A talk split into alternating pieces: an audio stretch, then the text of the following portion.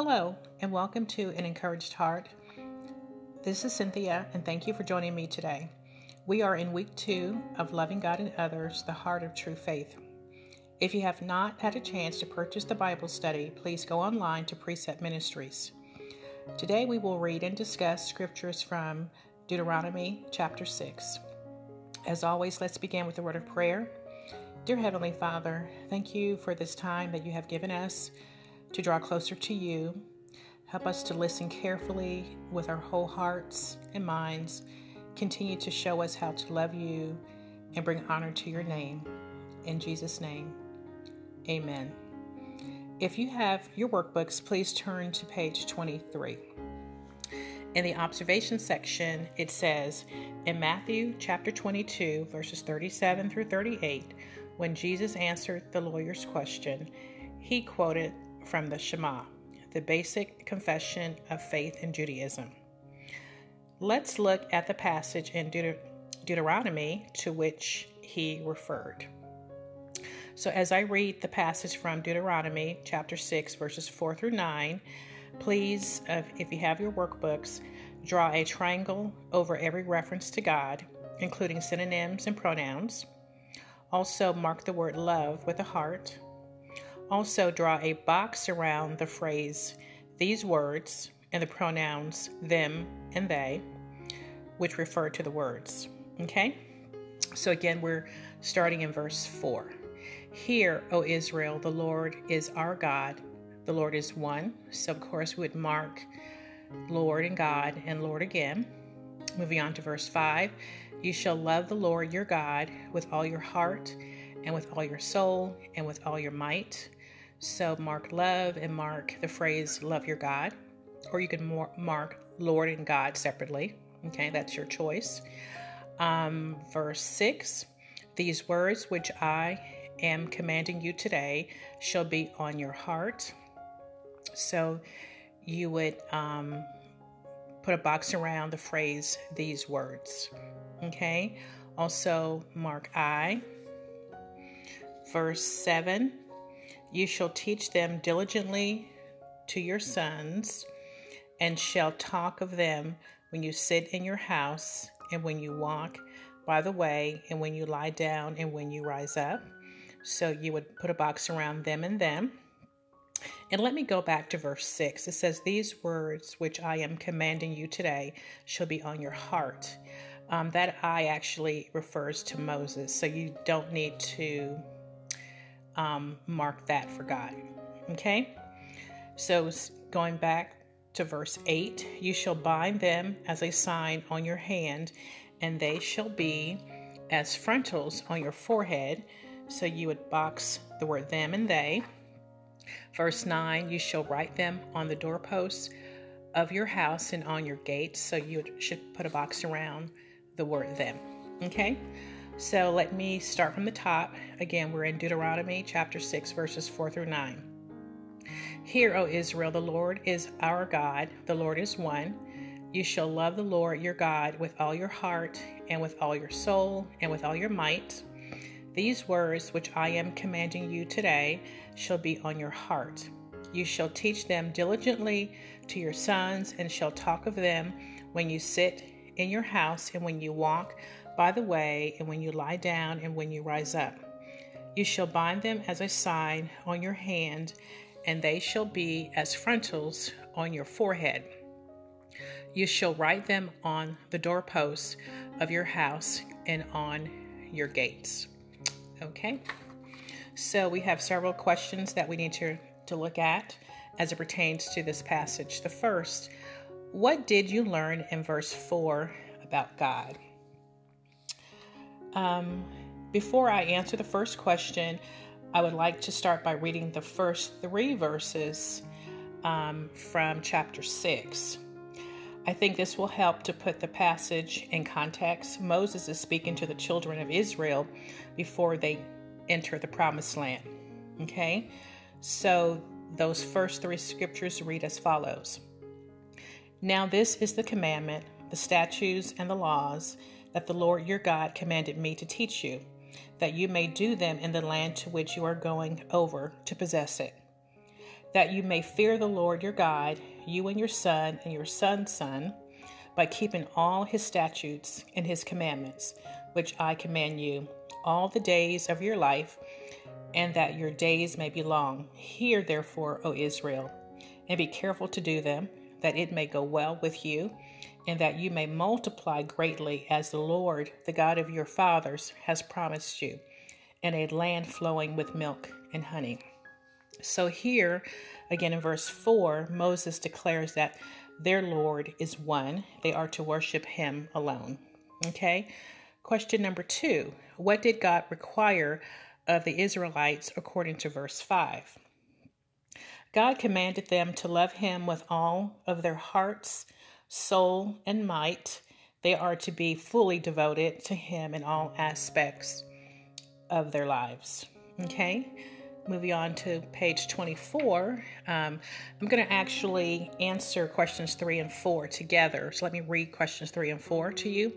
It says, What did you learn from marking the references to words? What were God's people responsible to do with his words? And also, question five says, What role did these ro- did these words play in a person's daily life? Was it enough to simply memorize them? Explain your answer. So, again, I combined my answers um, for three and four, okay? Um, well, according to verse six, these words shall be in their hearts. So we know that God's word must be first in our hearts in order for transformation to happen. So they were to meditate and reflect on God's word.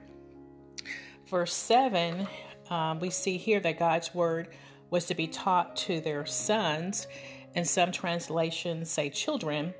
They were to be taught diligently and talked about during the normal course of the day. So, this was about the parents' responsibility to teach God's word and also to live out their faith and devotion to God in the home as examples for their children. Um, in verses 8 and 9, this speaks of constant reminders that God's word was to guide how they live their lives. Okay? Also, on page 24, if you have your workbooks, there is an insight box, and let me read that to you as well. The heart, biblically speaking, is the seat of the emotions. The soul is the center of man's personality. So, love for God was to permeate the very essence of man. God's words, not our emotions, intellect, or physical cravings, should be our guide for life. Okay? Moving on to question number five. It says here Paul wrote in Romans 15 4, whatever was written in earlier times was written for our instruction. What does that tell you about these verses? from Deuteronomy? Well, it tells us certainly that God's commands still apply to us today. Okay. Question six By considering God's words, meditating on them, and teaching them to others, how would our lives be impacted? Well, certainly our lives would be transformed. Um, I would like to share two scriptures which I think answer the question. Um, I'm going to read those from the Amplified Bible and the first is Hebrews 4:12 regarding to the word of God. It says here for the word of God is living and active and full of power, making it operative, energizing and effective. It is sharper than any two-edged sword, penetrating as for as the division of the soul and spirit, which is the completeness of a person, and of both joints and marrow, the deepest parts of our nature exposing and judging the very thoughts and intentions of the heart. So to me, the word is like a mirror.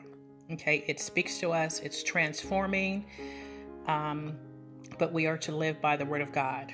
Okay, moving on to a second scripture that I thought would help shed light on um, this this question is Second Timothy chapter 3 verses 14 through 17 against that Second Timothy chapter 3 verses 14 through 17, it reads, But as for you, continue in the things that you have learned and of which you are convinced, holding tightly to the truth, knowing from whom you learned them, and how from childhood you have known the sacred writings, which are able to give you the wisdom that leads to salvation through faith, which is in Christ Jesus, which is surrendering your entire self to Him and having absolute confidence in His wisdom, power, and goodness.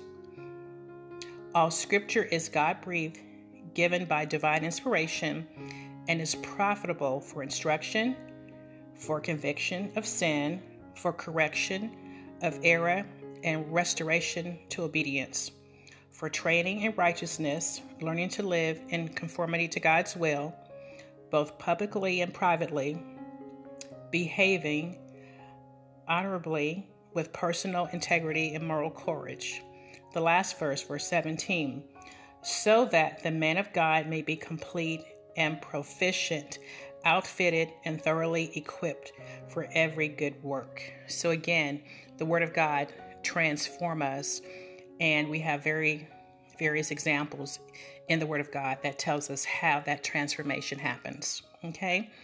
Question 7. In practical terms, what does it mean for you to love God with all your heart, all your soul and all your might.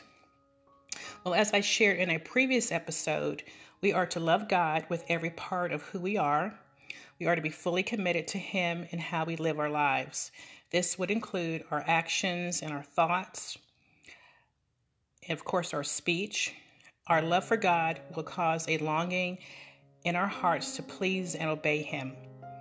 We recognize that all that we have which includes our time and resources, are to honor Him. And as believers, we have the Spirit of God and we have His Word to work in us and through us to help us live a life that is pleasing to Him. Okay? Well, I'm going to conclude our study for today. I, I certainly hope that today's study was a blessing to you. And if you'd like to send me a comment, of course, you can email me at and at gmail.com. You could send me a voicemail from the Anchor Podcasting homepage or leave a comment on my YouTube channel. Okay? Take care, and I look forward to you joining me next time. God bless.